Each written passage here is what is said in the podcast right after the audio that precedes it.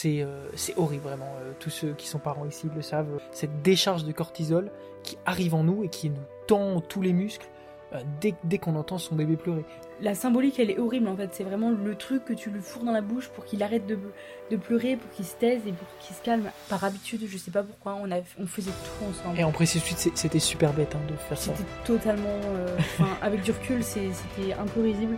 Toute la grossesse, j'ai l'impression qu'on nous demande de nous exhiber à un point qui est, qui est tel. En fait, on perd toute pudeur. Bonjour à tous et bienvenue dans le podcast Baby Clash, le podcast où l'on sauve les couples qui viennent d'avoir un enfant. Je suis comme d'habitude avec euh, ma merveilleuse épouse Charlotte. Bonsoir à tous. Et euh, aujourd'hui, pour ce deuxième épisode de podcast, on voulait euh, déjà un peu revenir du coup euh, sur le précédent et puis euh, au menu du jour, on va dire, on va vous parler des EDC. Alors vous ne savez peut-être pas ce que c'est, on va vous dire ce sont les éléments déclencheurs de clash. C'est comme ça qu'on a appelé ça. Qu'est-ce que c'est en gros un, un EDC, Charlotte? Alors, un EDC, c'est un événement euh, particulier, c'est un contexte qui va faire que euh, une dispute va éclater au sein du couple. Voilà, c'est ça. En fait, on a remarqué qu'il y avait beaucoup de conflits qui revenaient toujours pour les mêmes choses. Et en fait, euh, quand on a un conflit, il y a un peu deux manières de le gérer. La première, c'est, on va dire, d'apprendre la gestion des conflits, la communication non violente, tout ce genre de choses. Mais ce qu'on peut faire aussi, c'est travailler sur le contexte et donc remarquer quels sont les éléments déclencheurs qui font qu'on en arrive dans des situations où ça finit par euh, exploser. Alors, on en a identifié 10. Bien sûr, cette liste n'est pas exhaustive. C'est euh, ceux qui nous sont venus le plus spontanément à l'esprit. Mais euh, bien sûr, euh, il y en a d'autres. Ouais, chaque, couple, de toute façon, aura ses propres éléments déclencheurs. Nous, ce qu'on a identifié, c'est effectivement les, les 10 qui ressortent le plus spécialement quand on vient d'avoir un enfant. Vous allez voir que c'est spécialement axé là-dessus, on va dire. En tout cas, il y en a plusieurs qui sont axés là-dessus. Mais c'est valable pour euh, tous les couples, je pense. Donc, euh, on va commencer tranquillement. Juste avant ça, on voulait un petit peu revenir sur euh, ce qui se passe un petit peu sur Instagram, euh, les réactions qu'on a eues suite à notre dernier podcast. Donc, on voulait juste commencer par vous remercier pour euh, vous qui êtes là, qui êtes fidèles, pour euh, ceux qui ont écouté. Il y en a eu beaucoup. On a eu beaucoup de retours. On, est en train d'avoir une énorme croissance sur Instagram. Donc, vraiment, merci pour votre confiance. Merci pour ceux qui sont là, qui nous écoutent. Et c'est pour, pour vous, tout simplement, pour faire passer le message que l'on fait ce deuxième épisode. On est parti? Allez, on c'est parti. Eh bah, donne-nous le premier. Euh, Vas-y, Charlotte. Alors, le premier, ça va forcément vous parler, c'est le manque de sommeil. Alors, c'est vrai que c'est euh, le point central et c'est ce qui va le plus changer, disons, à l'arrivée d'un enfant. C'est que forcément, un bébé, ça ne fait pas directement ses nuits, en tout cas pour la plupart. Alors, forcément, vous allez passer quelques nuits un petit peu chahutées. Ouais, en fait, même le manque de sommeil, je pense que chez tout le monde, c'est un élément déclencheur de clash, parce que quand on est fatigué, en fait, on a, on n'a pas la force de prendre sur nous, on n'a pas l'énergie nécessaire pour, pour, euh, ouais, pour être calme, pour prendre sur soi. Et donc, je pense que à peu près n'importe qui euh, sur la planète Terre, lorsqu'il est fatigué, ça va pouvoir partir plus vite. Vous avez peut-être eu l'occasion le lendemain d'une soirée un peu arrosée ou tout ça. Et c'est vrai que ce problème-là, il va être beaucoup plus exacerbé chez les parents, parce que cette fatigue, elle va être presque constante, j'ai envie de dire presque tout au long de la journée et ça va être très dur d'avoir des vrais moments pour récupérer. Et c'est pour ça que finalement, euh, c'est pas tellement euh, le fait euh, justement d'avoir un enfant qui dort pas qui va générer, on va dire, du clash, c'est principalement le fait d'être fatigué et de l'être presque tout le temps pendant les premiers mois. Alors je sais pas quel est l'âge moyen auquel les bébés font leur nuit. Ce qui est sûr, c'est que c'est quand même rarement avant trois mois, je pense, et ça peut être plus long, notamment si le bébé est Ça allaité. peut être beaucoup plus long, oui. Ça peut être beaucoup, beaucoup plus long.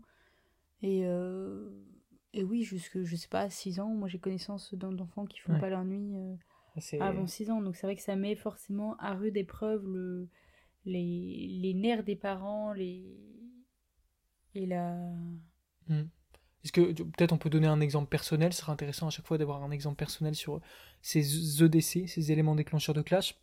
Mm. Est-ce que tu te rappelles un peu quand, euh, quand il y avait Sixine, peut-être quand il y avait Clémence, euh, des moments où justement ça a pu être déclencheur de clash entre nous? Le manque de sommeil Ouais. Hmm, Moi, j'ai pas d'idées qui me viennent comme ça en tête. T'en as une de ton côté? Bah, je pense qu'il y a aussi quelque chose qui est assez intéressant au niveau du manque de sommeil pour les jeunes parents. C'est peut-être une asymétrie qu'on peut avoir entre euh, les, les, les, partenaires du couple.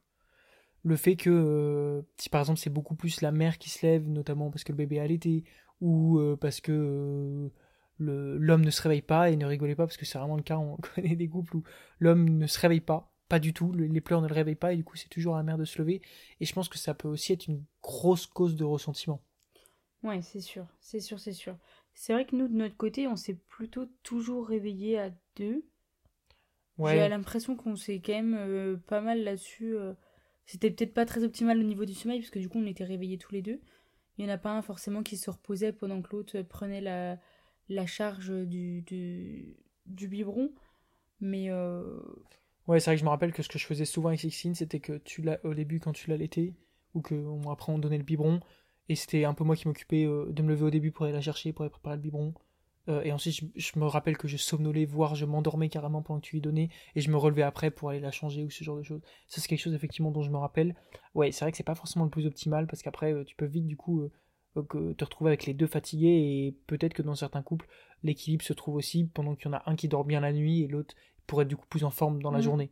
Ça, on l'a fait, mais assez rarement. Je me souviens que quand toi, tu retournais en mm. cours le lendemain, euh, une nuit ou deux, j'avais dû te laisser. Euh, mm. Et euh, inversement, je me rappelle que justement, un peu au retour de maternité, tu étais tellement fatigué que je crois que tu avais dit gère la nuit. Je sais plus exactement, mais...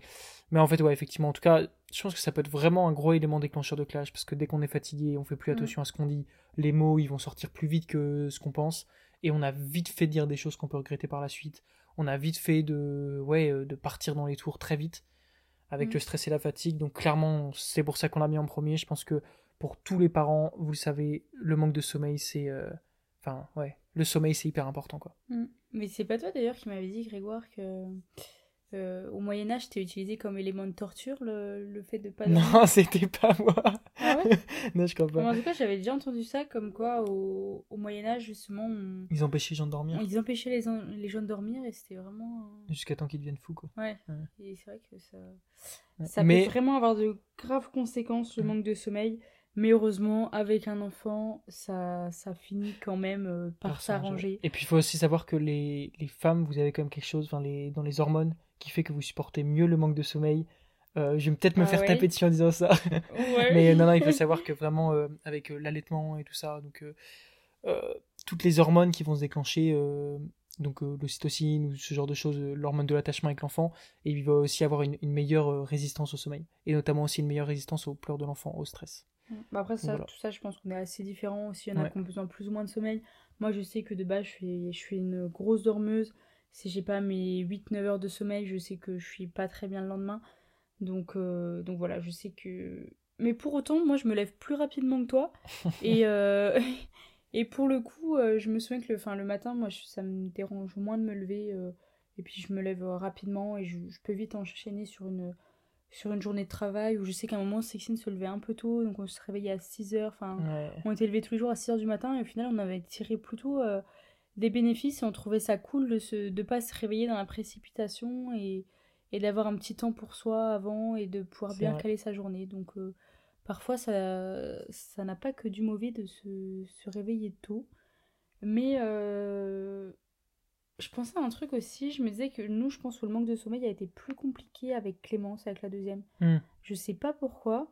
Mais je me souviens qu'on l'avait moins bien vécu, peut-être parce qu'elle a fait ses nuits. Peut-être Parce que si c'était elle était née en juin, et donc euh, déjà, euh, toutes les vacances d'été, elle se réveillait la nuit.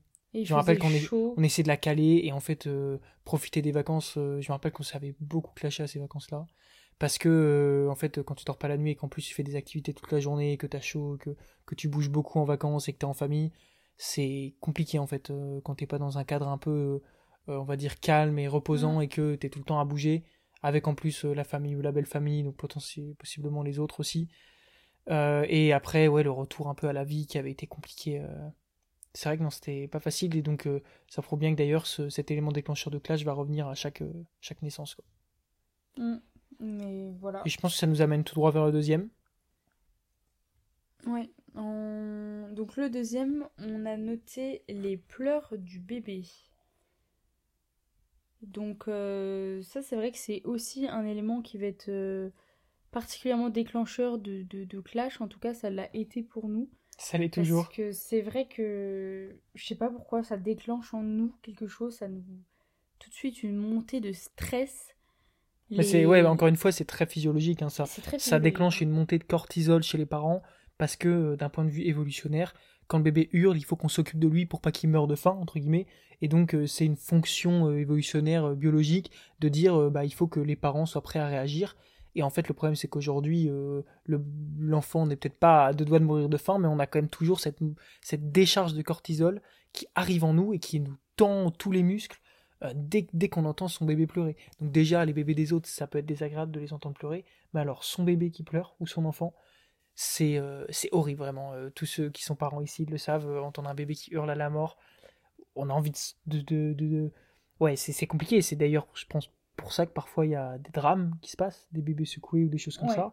C'est à un moment une montée en pression, en pression, en pression, on n'arrive pas à redescendre, et pour peu que la personne soit seule, qu'elle puisse pas un peu souffler un moment, le confier à quelqu'un, prendre l'air ou tout ça, c'est ouais. Et c'est pour ça que moi je suis hyper admiratif des, des mamans qui sont seules ou, ou des papas qui sont seuls suite à des séparations ou des choses comme ça, et qui arrivent à, gérer tout seul, parce que c'est bien d'être à deux en fait parfois pour dire vas-y, reprends la main, parce que moi là euh, c'est en train de monter, je, peux plus quoi. Mmh, ouais, c'est vrai ça.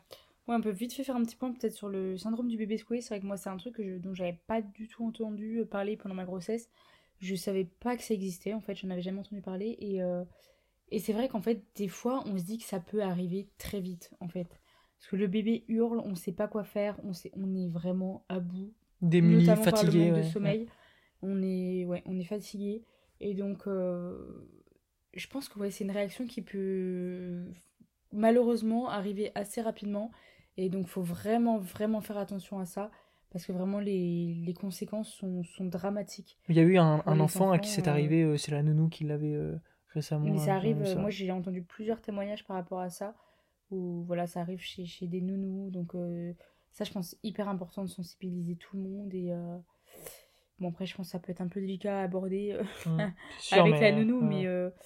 Mais en tout cas, ce qui est sûr, c'est qu'il faut, il faut le savoir et du coup, savoir. aussi donner la main. Du coup, typiquement, bah, si vous êtes deux, bah ouais, savoir donner la main, dire moi j'en peux plus là, faut que je sorte, faut mmh. que je prenne l'air, faut que je puisse là quoi. Et même si vous êtes tout seul, enfin, c'est pas grave. Posez votre bébé dans son lit, il pleure, vous allez dans une autre pièce, vous vous calmez vous vous reprenez et c'est pas grave s'il pleure pendant 5 minutes, 10 minutes. Normalement, il va pas il, va rien lui arriver de grave mais, euh, mais en tout cas, vous ça vous permet d'un peu souffler et de revenir euh, plus calme, plus apaisé et plus disponible pour votre enfant et, et de ne pas commettre de, de, gestes qui pourraient lui être euh, fatal ou en tout cas gravement gravement nuisibles. Ouais, clairement clairement là-dessus, c'est vrai que puis en plus, les bébés ont une capacité à pleurer, euh, j'avais vu ça aussi, euh, à crier suffisamment fort pour qu'on l'entende et que ça soit désagréable, mais pas suffisamment fort pour se casser la voix. Qui fait qu'ils sont vraiment capables de crier de manière très fort et très aiguë pendant très longtemps en fait. Donc, mm. euh, donc non, non, ça, ça, peut être hyper désagréable. Et si on rajoute à ça les pleurs du bébé en extérieur, là je pense qu'on arrive à un cocktail de clash qui est explosif. Ouais. Parce que, ouais, c'est ça. Parce que le Enfin, après, on va peut-être glisser rapidement sur le troisième point, mais c'est vrai qu'après avoir en plus le regard des, des autres, que comme notre enfant fait une colère ou qui sait pas s'arrêter de pleurer, c'est encore d'autant plus stressant et d'autant plus euh, culpabilisant parce que nous on sait pas quoi faire, on n'arrive pas à trouver une solution et plus on, on, on réenchérit ou on, on, essaie de l'aider, en fait ça l'énerve encore plus et, et, plus ça rajoute du stress et, de la colère et, mm et des pleurs. Donc en tout cas, ouais, pour finir sur ce point-là, euh, pour donner un peu un exemple personnel, nous c'est vrai que on voit bien que souvent les moments où ça clash, c'est les moments où il y a les enfants qui pleurent et où euh, et où en fait on n'arrive pas à gérer et on a mm. très vite tendance à aller chercher euh, un coupable entre guillemets. Et c'est assez facile d'aller trouver comme coupable bah, son conjoint, sa conjointe et de dire ah, tu vois il pleure, c'est à cause de toi, fais ci, fais ça, occupe-toi de lui. Dans la précipitation, en essayant de trouver une solution, en fait on va rapidement l'accuser ou lui dire tiens va chercher ça ou fais ci, fais ça et en fait on on va très vite euh, un peu se donner des ordres ou essayer de se trouver une solution, mais de la mauvaise manière, parce que ça va, ça va générer beaucoup de, stress et, euh, et, et, des cris et des montées de, et des, des montées de voix. Donc c'est pas très cool. Mmh, clairement un élément déclencheur, et du coup on passe au troisième qui est très lié, vous allez voir, c'est en fait le regard des autres, le regard de l'entourage. Euh, le fait de se sentir jugé, le fait de se sentir entouré, et tout ça, c'est ça va aussi être un élément déclencheur quand on va être un, jeune parent, Mm. voire même un jeune couple aussi. Donc typiquement, ouais, les- le bébé qui va pleurer dans un train, euh, ça peut que mal finir en fait. Euh, le fait d'être en extérieur au jeu ou je sais pas quoi et que ça commence à mal se passer, euh, bah en fait on va avoir tout de suite la, la honte. On va avoir, on va se dire mais qu'est-ce que les autres parents vont penser de moi? Est-ce que ils vont se dire que je suis un mauvais parent? Et donc très vite aussi ça peut partir du coup après en clash. Pas forcément directement parce que quand on est en extérieur on a toujours un peu envie de donner bonne figure, mais après coup c'est vrai que ça peut être en fait assez culpabilisant le, les remarques des autres aussi, les remarques de la famille. Euh, je sais que souvent dans les familles en fait on a un peu les bonnes façons de faire et ça peut différer d'une famille à l'autre et par exemple entre la belle famille et, votre famille et, euh, et du coup ça peut être des remarques des deux côtés pour euh, ah bon vous faites pas ça mais nous on a toujours fait comme ça et tout ça et dans les premiers instants euh, de vie c'est-à-dire les premiers mois où on est fatigué comme on dit où, où on sait pas trop bien s'y prendre encore ou en tout cas on a l'impression de pas être légitime de pas être euh, un, une suffisamment bonne mère ou un suffisamment bon père ça peut être super blessant ce, ce regard de l'entourage qui est un peu pressurisant et ça peut amener à des clashs quoi. C'est vrai que le... je pense qu'on a toujours, en tant que jeunes parents, on va toujours euh, se comparer, donc malheureusement, parce que c'est un peu, euh, je pense, quelque chose justement qu'il faut pas faire, parce que chaque enfant est différent, chaque enfant a son propre rythme, chaque enfant a son, son propre rythme de développement. Et, et donc ça, c'est... Mais malheureusement, c'est ce qu'on va avoir tendance à faire, à se comparer par rapport à, notre sœur qui a aussi un petit enfant, à, à- notre cousine, à- enfin à tout, tout et n'importe qui. Et en fait, c'est vrai que ça, ça, va, ça va apporter des choses pas forcément euh, positives. Et, euh, et ça va faire euh, peser un, un regard qui peut être un petit peu, euh, un petit peu lourd et, et contraignant pour, euh, pour, euh, pour nous. Mm. Et pour donner un exemple personnel du coup sur celui-là, euh, tu vas voir ça te fait rigoler Charles parce que je pense pas que tu t'en rappelles mais quand Clémence du coup justement on était à l'été et qu'elle pleurait encore pas mal, euh, justement nous dans notre entourage j'avais un peu tendance tu sais, à lui fourrer la tétine dans la bouche pour pas qu'elle pleure. Et en fait euh, nous on voulait pas de tétine en fait pour, pour Clémence, on n'avait pas mis pour Sixtine et on se disait qu'il n'y avait pas forcément trop besoin. C'était peut-être un peu bête de notre part ou tout ça, mais en tout cas, nous, on voulait pas euh, juste lui mettre la tétine dès qu'elle pleure, quoi. Et je sais que c'était, euh, ouais, clairement quelque chose qui nous crispait quand, euh, quand on était à table et qu'on disait, ah, elle fait trop de bruit, hop, on lui sur la, la tétine, quoi. Ouais, c'est vrai que moi, c'est vrai que le... la tétine, j'ai toujours eu un peu de mal par rapport à ça. J'ai l'impression, déjà, il y a un mot pour, euh, pour qualifier la tétine. Enfin, il y a plusieurs manières de le dire. Nous, on dit tétine Il y a chez nous. sucette, il y a tu-tu, la, la, la tute, la Et sucette. j'ai même entendu quelque Ouais. chose, c'est genre bouchon à bébé. Et ça, je trouve ça horrible en fait. C'est c'est genre, le, le- la symbolique, elle est horrible en fait. C'est vraiment le truc que tu lui fourres dans la bouche pour qu'il arrête de, de pleurer, pour qu'il se taise et pour qu'il se calme. Alors qu'en fait, enfin, on sait très bien que les enfants ont un besoin de, de succion et, euh, et qu'ils peuvent en avoir besoin. Mais c'est vrai que le... moi, je sais pas, j'ai une mauvaise image de, de la tétine. Donc, euh, Bah, enfin, Bref, en tout cas, l'exemple était pour dire ça, que débat. parfois mais- les parents font des choix et, euh, et euh, l'entourage, les proches peuvent faire des remarques sur ces choix, peuvent essayer de d'imposer un peu ces choix-là et c'est là aussi qui peut être euh, qui peut faire qu'il y a un clash qui arrive quoi. On passe au quatrième tout de suite qui est super super important dans les couples, c'est la répartition des tâches. Et là, je pense que c'est vraiment quelque chose qui fait débat dans tous les couples. N'y a pas une bonne manière, ça c'est sûr. Par contre, c'est sûr que c'est toujours un élément déclencheur. Oui, alors nous, euh, de notre côté, on- avec Sixtine, on a fait quelque chose, c'est qu'on faisait tout ensemble. C'est venu naturellement, en fait c'est venu déjà du fait, bah, comme si vous avez écouté mon, notre premier podcast, vous savez que pour moi l'accouchement était très compliqué, enfin surtout l'après-accouchement, où j'étais extrêmement faible, et en fait euh, du coup j'avais beaucoup besoin de l'aide de Grégoire. Et euh, c'est vrai que du coup, par habitude, je sais pas pourquoi, on, a, on faisait tout ensemble. Et en précise tout de suite, c'était super bête hein, de faire ça. C'était totalement. euh, avec du recul, c'était un peu risible. Parce que, enfin, on faisait vraiment tout ensemble, le biberon, euh, les couches, on l'a on a, On l'a changé à deux, on l'a changé, que tout à deux. deux. Parce que si. euh, C'est là, je sais, jusqu'aux euh, 11 jours où ils ont euh, le nombril un peu bizarre. Pour ceux qui n'ont pas eu d'enfants, vous voyez pas du tout. Mais pour ceux qui ont eu des enfants, vous voyez très bien. En fait, le bout du cordon ombilical est pas encore tombé. Et je vois, je vois Charlotte qui se tord parce que voilà, elle, a un peu une sorte de, de phobie du nombril. Et du coup, je me rappelle que déjà à chaque fois, euh, euh, du coup, on l'a changé à deux. Et puis après, on l'a habillé à deux. Il fallait toujours qu'on soit deux pour essayer de la tenir, pour lui mettre son pyjama. Et puis. euh, et en fait, on perdait un temps monstrueux du coup là-dedans, et il y en avait jamais un qui pouvait se reposer pendant que l'autre s'en occupait. Et euh, il y en avait, En fait, il n'y avait pas de répartition des tâches. En fait, c'était juste Voilà. on fait tout. C'était juste, ouais, il n'y avait pas de répartition des tâches. Et euh, alors qu'en fait, clairement, ça on l'a vu avec l'arrivée de Clémence. Après, quand on a un deuxième, clairement, c'est plus possible de faire euh, tout à Ouais. deux. Et donc là, ça devient nécessaire de se, de se répartir les tâches. Mais nous, c'est arrivé du coup un peu tard. Parce que on l'a compris un peu tard. Mais euh, ce qui est sûr, c'est que je pense que c'est un sujet pareil qui est un élément déclencheur de clash dans beaucoup de couples. Souvent, encore une fois, pour des questions d'asymétrie ou des ou un, un, un membre du couple a l'impression de faire beaucoup plus que l'autre et c'est là où à chaque fois ça peut ça peut péter. Et pour ça, moi je pense que ce qui est bien vraiment, je pense que ce qu'il faut faire c'est de l'écrire en fait noir sur blanc qui fait quoi. Parce qu'en fait, d'où viennent tous les problèmes C'est des problèmes souvent de charge mentale, c'est-à-dire que euh, on fait des choses qui n'ont pas été clairement définies, et donc on a l'impression d'en faire plus par rapport à l'autre, ou euh, que l'autre n'en fait pas assez, ou qu'il en fait trop, ou quoi que ce soit. Alors que si c'est clairement défini, que vous êtes posé un moment pour dire, ok, tu t'occupes des bibons, toi tu t'occuperas des courses, toi tu t'occuperas euh, de faire les repas euh, les lundis, les jeudis et les vendredis, et ben en fait ça fait que quand on arrive à ce moment-là, il y a aucun débat en fait. on La se pose pas la question. Ouais, la personne elle sait, c'est à moi de faire leur repas, point, c'est à moi. Et euh, nous, bah, typiquement, on a fait ça pour euh, qui va les emmener chez la nounou ou qui va les ramener, par exemple.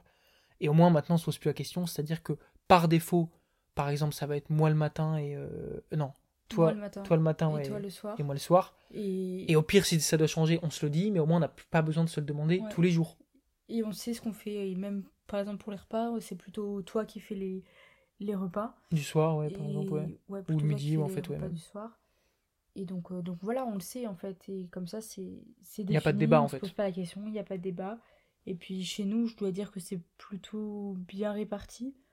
Je suis pas sûre qu'il y en a un qui fait, qui fait plus que l'autre, donc voilà, on a cette chance. euh, J'ai la chance d'avoir un mari qui fait beaucoup à la maison, le ménage, le- les repas et tout ça. Donc euh, voilà, je suis très chanceuse sur ce point. Mais euh, Mais ça n'a pas toujours été comme ça, du coup, au début, c'était. euh, Enfin, on va dire. euh, On avait plus de mal, en tout cas, à se répartir les tâches au début. On avait plus tendance à toujours tout vouloir faire ensemble. Et c'est vrai qu'assez vite, on a compris que il fallait qu'on se divise pour être euh, plus fort, on va dire. Et bah, ça nous amène Mhm. justement tout droit sur le cinquième point, qui sont les repas. Euh, les repas, je sais pas si c'est pour tout le monde compliqué. En tout cas, pour nous, c'est vraiment un point euh, qui était. euh, ouais, euh, un élément déclencheur de clash. je pense qu'il y a quand même. Enfin, je pense que chez nous, c'est quand même particulièrement corsé les repas. C'est vrai que Sixine a toujours eu du mal avec la nourriture. Alors je sais pas si ça vient du fait de tout début où j'avais du mal à l'allaiter. Enfin, je sais pas si c'est quelque chose que j'ai qu'on a pu lui créer nous ou si elle est comme ça et c'est tout. C'est enfin c'est un petit déjà c'est un petit gabarit, elle mange pas énormément. En fait, au début, quand on a commencé, euh, ça se passait bien. Et c'est à partir du moment où on a commencé à introduire euh, les morceaux Ouais, je dirais que c'est quand même euh, ouais. que ça a été compliqué parce qu'avant, elle mangeait bien ses pots, tout se passait bien et tout ça. La diversification s'est Ouais. bien passée. On l'a diversifié à partir de 4 mois, je dirais, sur les conseils de, de, de la pédiatre. Donc tout ça s'est bien passé. Mais c'est vrai qu'à partir du moment où on a introduit les morceaux. C'est un moment compliqué parce qu'en fait, ils ont pas encore totalement toutes leurs dents. Ils commencent à manger des morceaux. En fait, c'est à moitié de la purée, à moitié des morceaux. Donc, on va dire que leur donner à cuire, ils veulent plus trop, mais ils peuvent pas encore prendre totalement avec leurs mains parce que c'est trop liquide. Et, euh, et Mhm. je me rappelle que c'était compliqué. On avait l'impression qu'elle mangeait pas beaucoup. Et, euh, et ouais, c'est. Mm. C'était oui. compliqué, quoi. Mm. Puis moi, je me mettais aussi une grosse charge mentale par rapport au repas. Parce que c'est vrai que je faisais tout moi-même. Du coup, je congelais euh, enfin, dans des bacs à glaçons. Si vous n'avez pas la technique, c'est pas mal. Mais ça nécessite quand même un peu de, de, de logistique. Donc, euh, éplucher les légumes, Ouais, choisir la cook, viande, le baby cook, tout ça. Enfin, Mm. Ça demande quand même pas mal de travail, d'anticipation et de, et de préparation. Et donc je me mettais aussi une grosse pression par rapport à ça. Donc après, quand derrière elle mangeait Ouais. pas Quand tu que- te, quand tu t'embêtes à faire un repas pendant. Ouais. Euh, pendant pas mal de temps et qu'au final elle mange pas ou ça lui plaît pas ou qu'elle te met tout par terre ou qu'elle te jette des cuillères, ouais. en fait ça rend clairement fou. Et, et nous, je pense que c'est vrai que Ça nous a beaucoup stressé. a Et ce qui est drôle, c'est qu'on a remarqué que euh, c'était principalement avec nous. Et en fait, euh, dès que dès qu'elle part, euh, par exemple, avec ses grands-parents, ça se passe bien. Mm. Euh, À l'école maintenant ça se passe bien, elle ouais, mange très bien. que Ça se passait bien. ouais. Chez la nounou, ça s'est toujours euh, bien passé. Donc je pense que c'est vraiment avec nous. Je sais pas si maintenant elle en joue ou quelque chose comme ça, mais c'est vrai que Ça va quand même mieux maintenant.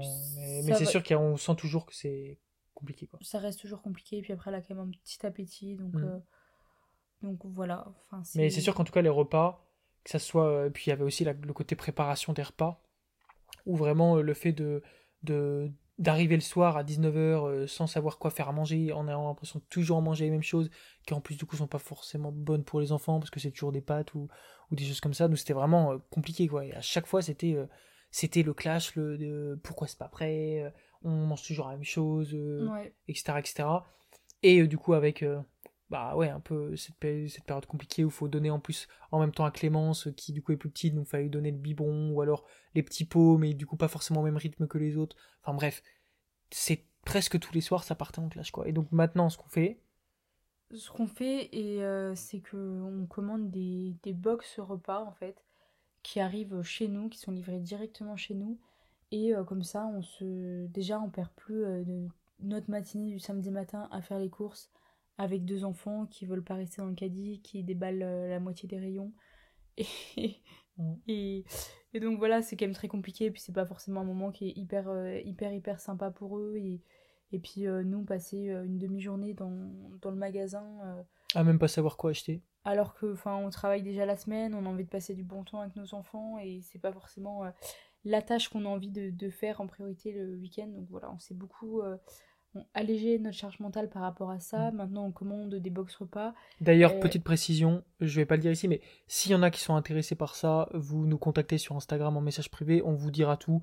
On n'a pas forcément envie d'en parler là, dans un podcast. Euh, on n'est pas sponsorisé ni rien, mais en tout cas, si ça vous intéresse, vous nous envoyez un petit message à Charlotte euh, et Grégoire euh, sur mm. Instagram, et puis on vous répondra. nous, la box de repas comprend. Mais du coup, effectivement, on se fait livrer des box et on, on se casse pas la tête, on suit la recette en fait euh, en posant le cerveau parce que voilà en fait euh, surtout quand on est parent, la charge mentale elle est énorme et en fait plus vous diminuez cette charge mentale, plus vous gardez votre énergie mentale pour des choses qui ont du sens. Donc en comme on disait pour la répartition des tâches, si c'est prévu, et ben en fait votre charge mentale elle, vous avez plus besoin d'utiliser pour ça. Pour les repas, si la recette elle est prévue, vous avez juste besoin de la suivre bêtement, et ben votre charge mentale elle n'est pas utilisée pour ça. Et tout ce gain de charge mentale, ça va être de la fatigue en moins, du stress en moins, et ça va être beaucoup plus d'énergie mentale pour les choses importantes, c'est-à-dire passer du temps avec euh, euh, votre conjoint, passer du temps avec vos enfants. Donc vraiment, nous c'est un truc qui nous a vraiment sauvés, je pense à ce niveau-là quoi. Mm. Ouais, c'est sûr. Et puis en plus, c'est super diversifié, on mange jamais la, même chose. Donc euh, c'est des produits qui sont de, de qualité. Enfin, on est vraiment hyper, euh, hyper, hyper satisfait. Et, euh, et voilà. On est à la moitié, il nous en reste encore 5. Euh, J'en profite pour vous demander d'aller mettre une petite note 5 étoiles sur la plateforme podcast sur laquelle vous l'écoutez, sur Spotify, sur Deezer, sur Apple Podcast, peu importe. Pensez-y, c'est très important pour nous en tout cas. sixième point, après une naissance, un élément déclencheur de clash dans j'aurais pas la statistique du nombre de couples, mais qui en tout cas à mon avis touche euh, plus de gens que ce que l'on peut penser, c'est la sexualité.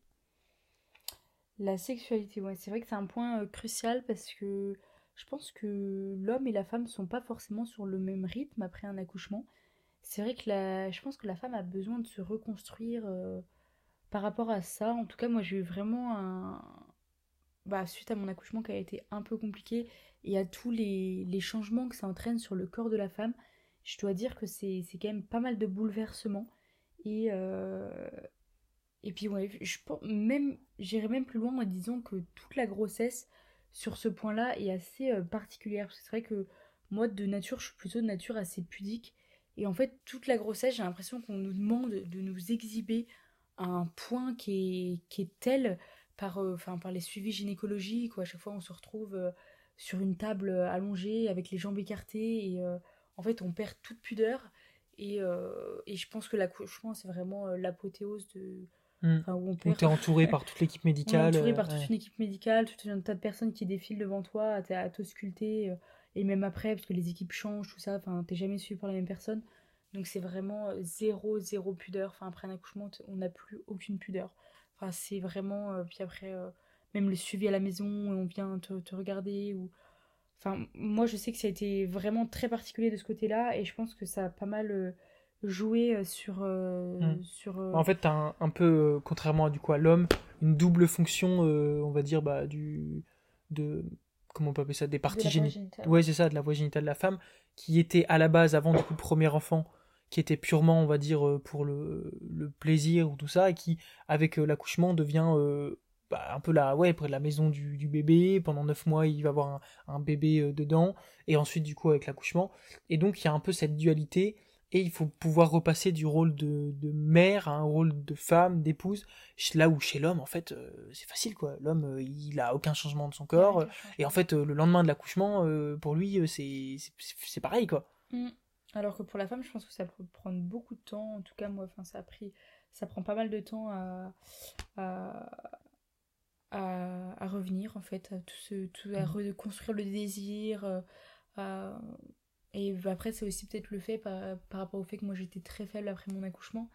Mais c'est vrai que ça a mis euh, plusieurs, euh, plusieurs mois à, revenir en tout cas à, mm. la, Et puis, à la normale sur ce point. C'est un élément déclencheur de clash, clairement, je pense, du coup, dans beaucoup de couples, parce qu'il y a du coup pas ce même, euh, bah, cette même libido, je pense qu'on peut dire, cette, ce même désir qu'on peut avoir entre, entre l'homme et la femme. L'homme, comme on disait directement, il peut avoir un nouveau désir de son épouse, là où la femme, elle ça va être beaucoup moins immédiat, en tout cas euh, après l'accouchement. Et puis même, il y a aussi le fait que du coup, avec l'enfant, bah, en fait, euh, euh, ouais, la femme va peut-être moins ressentir ce besoin-là. Elle va être plus être centrée sur son, sur son bébé, sur son enfant, sur son rôle de, de maman.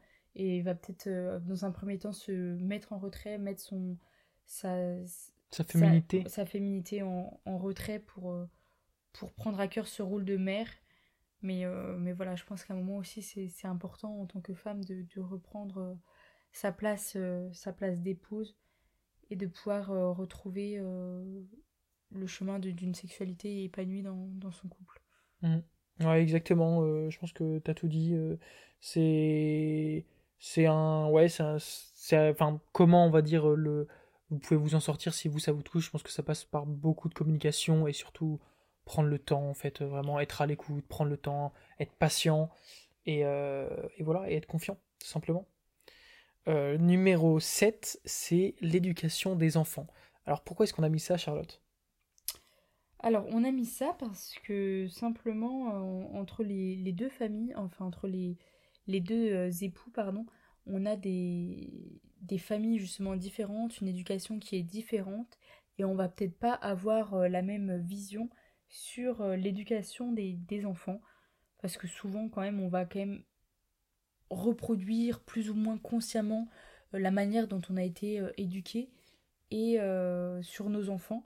Et donc, ça, peut être différent d'un parent à l'autre.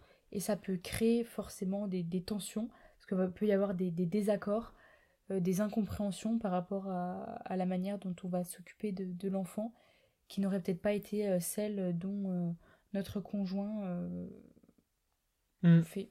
Ouais, exactement, en fait. Et encore, euh, nous, je pense que ça va parce qu'on est globalement euh, assez proche en plus dans la vision d'éducation. Mais il y a sûrement des couples où c'est assez éloigné et là, ça peut presque être après des, des vraiment des questions de culture. Alors, je vais donner un exemple, par exemple, sur la vision de est-ce qu'il faut punir son enfant ou pas Est-ce qu'il faut être dans la communication non violente, dans l'éducation positive ou dans la punition. Voilà, il y a des familles où directement, si l'enfant fait quelque chose, ça va être une bonne fessée et au coin, et alors qu'il y a d'autres d'autres familles ou, justement peut-être que vous ça, ça vous tient vraiment à cœur d'être plutôt dans l'éducation positive donc pas pas de punition pas de privation et tout ça et typiquement c'est quelque chose qui peut euh, euh, arriver à enfin de, gros désaccords en fait entre les époux mmh. euh, entre le, père et, la mère sur la façon dont il faut s'occuper de l'enfant en fait parce que enfin ça peut être extrêmement douloureux pour une personne qui voudrait justement mettre en place quelque chose de vraiment euh, d'éducation positive de voir l'autre personne dire bah non ça sera une bonne claque et voilà quoi. Donc euh... je pense que c'est quand même assez rare j'espère. mais mais ça peut typiquement voilà c'est des sujets qui peuvent être assez euh, compliqués euh, ça peut être aussi pas sur est-ce que enfin sur le choix de l'école après quand l'enfant grandit euh, si il y en a un qui va absolument à une école privée l'autre absolument à une école publique. Ça peut être je pense qu'il y a tout un tas de questions comme ça qui, qui, qui peuvent être euh, différemment traitées par, par les deux parents. Et, euh, et qui n'ont pas forcément été abordées avant aussi. Et c'est peut-être un peu au moment d'être devant le fait accompli qu'on dit mais non mais en fait et, et c'est là où ça devient du coup un, un clash en fait parce qu'on on remarque qu'on n'est pas forcément aligné avec l'autre bon on passe tout de suite du coup au huitième EDC c'est euh, la gestion du temps dans le couple, et notamment la gestion du temps personnel qu'on peut avoir, ou du temps euh, euh, de, la, vie sociale aussi qu'on peut, qu'on peut avoir. c'est un peu toujours la même chose en fait, vous remarquez, c'est toujours lorsqu'il y a des asymétries en fait dans le couple et qu'il y a un peu un sentiment de jalousie, vous en avez parlé par exemple pour le manque de sommeil, si l'un des deux se lève pas la nuit, si l'un des deux ne prend pas sa part des tâches qui lui incombent, etc. Et bien là ça peut être la même chose si on a l'impression que on, on gère mal le temps. Et donc par exemple que quelqu'un euh, aurait eu l'habitude avant d'avoir un enfant, d'avoir par exemple une vie sociale très épanouie où il sort presque tous les soirs voir ses amis ou euh, trois ou quatre fois par semaine et qu'en fait avec l'arrivée de l'enfant il ne peut plus se le permettre. Et ça peut créer euh, à la fois du coup de l'énervement du point de vue de la personne qui sortait avant en se disant mais moi ça fait partie de ma personnalité, ça fait partie de mon bonheur de, de devoir sortir, l'autre personne qui peut du coup être jalouse, etc. Donc je pense que clairement la gestion du temps et notamment donc du temps personnel euh, lorsqu'on a un nouveau-né, lorsqu'on a un bébé, ça peut vraiment être un sujet qui clash. Mm. Et puis euh, quelque chose qui va vraiment revenir quand on va être euh, parent, c'est qu'en fait une journée fait plus que 24 heures. Et donc et ça on en a plus conscience, j'ai l'impression. C'est-à-dire que j'ai l'impression que tout va être un peu plus minuté. On va avoir moins de temps, forcément, on va devoir mettre dans notre journée du temps pour nous, du temps pour l'enfant, du temps pour notre travail, du temps pour notre couple, du temps pour toi-même. Enfin, c'est vraiment euh, du temps pour les autres, du temps pour notre famille. Et tout ça dans 24 heures, en fait, on se rend compte que c'est hyper compliqué. Et tout, et on a toujours un, un peu l'impression de d'être euh, d'être enfin de courir en fait de mm. courir partout et c'est vrai que ça ça peut être un petit peu euh, compliqué et source de de tension parce qu'on va plus avoir on va plus être sur la même euh, timeline je trouve. Mmh, surtout quoi c'est ça comme tu disais quand on a un enfant j'avais vu ça sur les réseaux sociaux ça m'avait fait ça m'avait fait rigoler. C'est qu'en fait tu dois caler toute ta vie d'adulte dans les 2 euh, à 3 heures qui se passent à partir du moment où tu as couché tes enfants en fait. Donc clairement c'est vrai que tout le moment par exemple dans, un week-end où on est avec les enfants bah on va être 100% consacré à eux.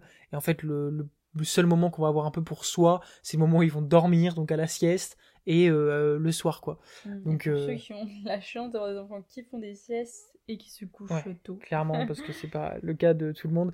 Donc, euh, ouais, la gestion du temps, c'est quelque chose de primordial, et encore une fois, je pense que ce qui marche le mieux, c'est d'avoir un agenda qui est hyper bien défini, en fait, qui est prévu à l'avance avec euh, quand est-ce qu'on aura un temps pour nous, quand est-ce qu'on aura un temps pour notre couple. Nous, voilà, nous par exemple, c'est le lundi soir. Quand est-ce qu'on va avoir un, temps pour soi, quand est-ce qu'on a euh, peut-être un moment de vie sociale? Et en fait, si c'est défini, ben, encore une fois, on s'enlève cette charge mentale et il n'y a pas ces discussions, il n'y a pas ces jalousies. Donc, je pense que c'est bien de prendre ce temps avec son partenaire pour définir un peu justement quel moment dans la semaine on peut essayer de d'ajouter en fait pour prendre du temps pour ces moments-là parce qu'on sait aussi que quand on est parent, on peut très vite en fait à la fin d'une journée se contenter de se mettre au lit sur son téléphone et du coup de pas vraiment passer de vrais moments pour soi ou de vrais moments pour son couple ou de vrais moments pour euh, ses amis mm. et juste se laisser happer par le quotidien quoi. Ouais, je pense qu'on peut très vite tomber dans une routine et, euh, et puis manquer de enfin ne plus ne plus réussir à trouver du temps pour soi, pour son couple et être un petit peu ouais, comme tu le dis happé par le mm. quotidien. Surtout après une naissance, je pense euh, ah bah, à partir de quand t'avais réussi à prendre un peu de temps pour toi après, après l'accouchement de Sixine ou Clémence, quoi. Mm. Ouais, c'est sûr. Quand, quand, pour peu que t'allais tout, tout ça, euh, te dire euh, je vais prendre ne serait-ce que deux heures dans la semaine pour moi, euh, ça semble impossible, mais, mais c'est à faire en tout cas. Ouais, ça je pense ça demande beaucoup de, de communication, d'organisation et aussi de priorisation parce que forcément, comme je vous l'ai dit, la journée elle fait 24 heures. Malheureusement, c'est pas extensible donc il faut prioriser et ça, je pense qu'il faut en parler avec son conjoint, voir euh, ce qui nous tient vraiment à cœur et, euh, euh, voilà, prioriser nos, actions et ce, dont on a vraiment besoin, ce qui nous rend vraiment heureux et ce qui nous épanouit pour notre couple et pour notre vie de famille. Exactement, donc on passe au neuvième sujet, au neuvième élément déclencheur de clash, c'est je pense l'aspect financier, donc l'argent dans euh, un couple. C'est vrai que ça peut déjà être de base, même sans enfant, un sujet qui euh, amène au clash. Je pense qu'avec un enfant, ça peut être exacerbé. Alors ça n'a pas été spécialement pour nous, quoique j'ai quand même quelques souvenirs où, ça a pu être euh, un peu compliqué, mais je pense que ça l'est quand même pour beaucoup de couples, donc, je pense que c'est bien d'en parler. En fait, c'est vrai que un enfant, c'est aussi des frais supplémentaires. Ça va être beaucoup d'investissement déjà au départ, parce qu'il va falloir euh, acheter tout un attirail, euh, la poussette, euh, le lit bébé, la table langer, ce genre de choses, tous les vêtements. Et en fait, le fait de devoir rajouter un peu cette, ce budget en fait mensuellement, ça, ça peut vraiment être un, mmh. sujet de, tension quoi. Et puis le mode de garde aussi qui peut aussi coûter très cher quand on mmh. choisit d'avoir une activité et de conserver une activité professionnelle. Donc voilà, c'est sûr que c'est aussi tout un budget à remettre, remettre en place et à, repenser. Mais voilà, nous, ce qu'on fait pas mal euh, par rapport à, ce sujet, c'est que déjà, on achète beaucoup d'occasions. On n'achète pas, on n'est pas très dépensier de base et on n'est pas, on n'achète pas beaucoup de, choses, euh, de jouets, tout ça. On n'est pas très, très, matérialiste. Donc c'est vrai que on n'a pas de grosses, grosses dépenses par rapport à ça, mais c'est vrai qu'on a beaucoup acheté d'occasion quand même. Ouais, bah en fait, ça c'est vrai que c'est quand même un conseil qu'on peut donner pour des enfants, enfin, faut vraiment profiter du marché de l'occasion. Pour donner quelques, quelques exemples, des chaussures par exemple d'enfants. Elles vont être portées, par exemple des chaussures de, de, 12 mois ou tout ça, elles peuvent être portées très peu et donc on peut en trouver d'occasion euh, pour vraiment pas cher. Euh, que des chaussures, des chaussons, des, des, vêtements aussi. Ouais, je pense que les, les vêtements, enfin moi je trouve souvent des, des petites chaussures vintage, tout ça, c'est c'est quasiment neuf, ça a presque pas été porté, ou ça a été porté deux mois, et puis les enfants ils changent tellement rapidement de taille que qu'au final c'est nickel. Donc euh, moi j'achète pas mal sur, sur Vinted des choses, euh, des choses d'occasion sur le bon coin, des, des, des, jouets de temps en temps. Mmh. Ou même euh, en brocante. Hein. en brocante pour les cadeaux. Lit, chaises hautes, enfin même pour des, des, petits cadeaux sur les brocantes, tout ça. Donc, mmh. Les cadeaux, on a vu là, une super, la super dinette, si vous nous suivez sur Instagram, que vous avez vu, il me semble qu'elle a été trouvée en brocante. Ouais.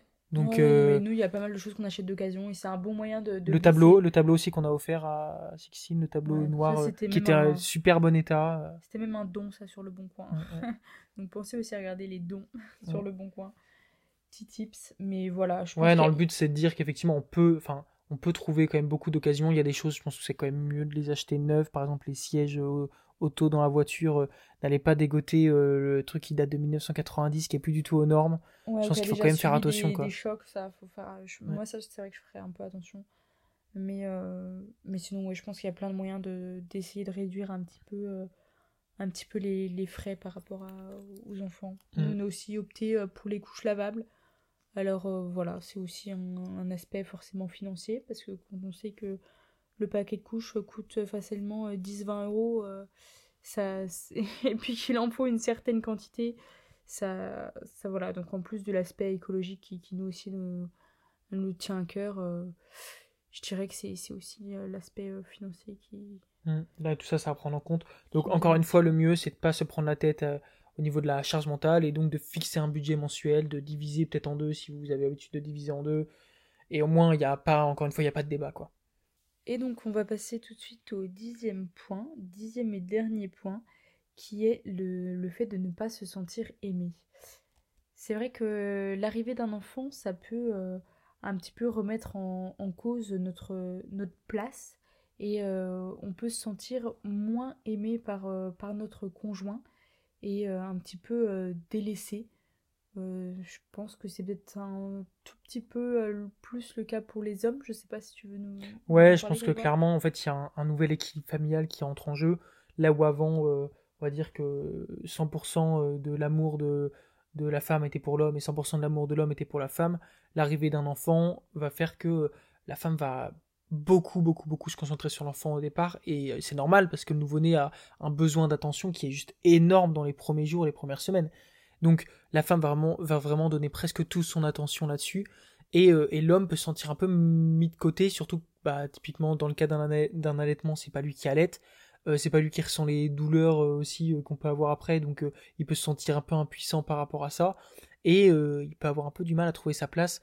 Je sais que vraiment, nous on nous avait un peu mis justement aussi, on nous avait expliqué que ça existait et qu'il fallait faire attention par exemple que quand euh, l'homme rentre, euh, la femme qui elle est restée toute la journée euh, directement la sœur en disant l'enfant a fait ça, l'enfant a fait ça, l'enfant a fait ça, et qu'en fait l'homme ne soit plus du tout n'ait plus du tout l'impression qu'on s'intéresse à lui et qu'en fait toute l'attention de la mère est pour l'enfant.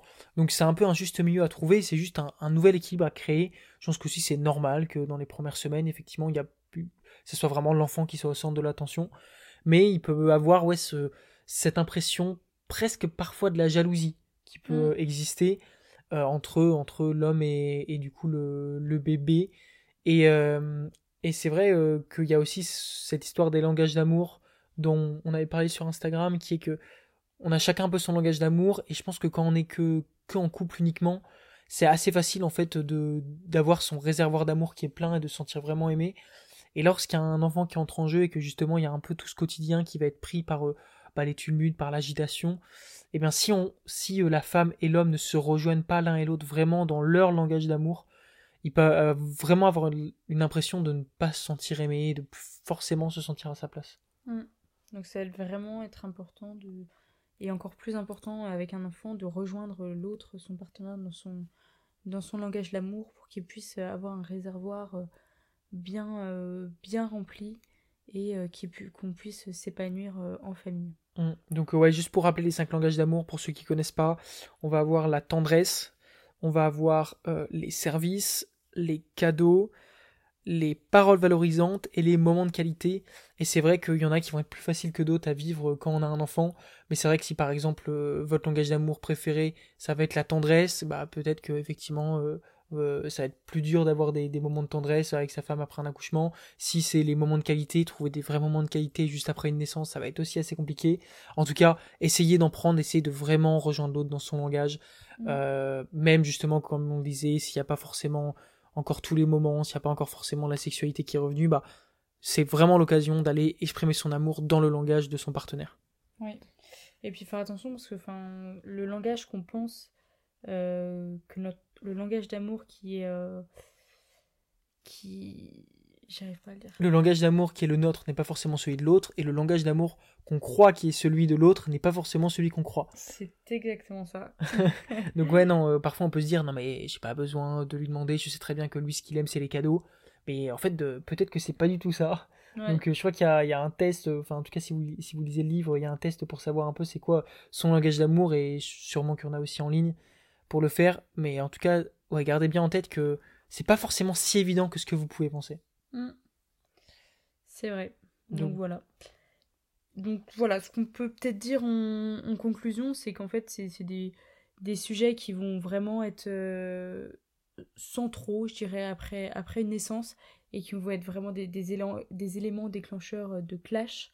Et le bébé va vraiment venir exacerber ces points qui étaient peut-être un petit peu enfouis auparavant, sur lesquels on s'était peut-être pas forcément posé de questions, et qui vont peut-être surgir d'une manière un peu violente et être mis sur la table d'une manière un peu violente euh, au moment de la naissance et qui peut euh, faire vaciller le, couple dans son équilibre. Donc euh, voilà, ça nécessite je pense beaucoup de communication pour rééquilibrer tous ces petits points et pour essayer de, d'améliorer un petit peu euh, les choses et euh, le quotidien du couple et tout ça euh, dans une optique d'améliorer aussi le, bien-être de toute la famille et d'avoir des, relations apaisées entre tous les membres de la famille. Mmh, exactement, parce qu'en fait le meilleur moyen de gérer ces conflits, c'est qu'ils n'arrivent pas. Et donc en travaillant là-dessus, sur chacun des éléments qu'on vous a dit, bah, c'est la meilleure manière de de plus en avoir, ou en tout cas d'en avoir beaucoup moins. Et bah, moi j'ai une petite annonce à faire pour ceux qui sont encore là pour euh, vous remercier d'être allé jusque-là, pour vous féliciter. Euh, si vous êtes actuellement un couple, que vous venez d'avoir un enfant et que vous êtes reconnu un peu dans tout ce qu'on a dit, que vous avez l'impression justement euh, de pas vivre totalement l'épanouissement dans votre relation, de et que vous, voulez un peu revenir à cet état comme avant ou dans un amour beaucoup plus vrai, beaucoup plus pur, eh bien euh, nous lançons le 9 janvier prochain un accompagnement pour les couples euh, en, sur six semaines en fait, donc avec une séance par semaine qui sera vraiment extrêmement concrète et extrêmement euh, utile on va dire pour votre couple.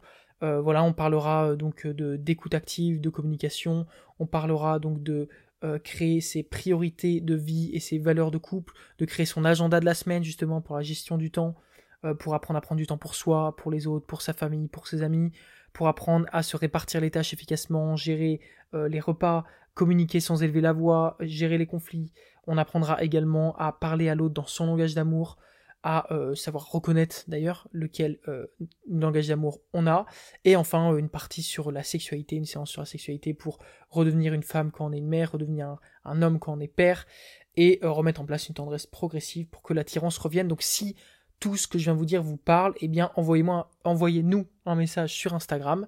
Euh, vous m'envoyez un petit message en disant hey, je suis intéressé par la proposition d'accompagnement de janvier et euh, on vous appellera pour voir un peu ce qu'on peut faire, ce qu'on peut mettre en place. Je tiens à dire qu'il y aura que 10 euh, places maximum, possiblement moins. J'aimerais même qu'il y en ait moins pour qu'on soit dans une ambiance un peu plus intime. C'est un accompagnement voilà en visio.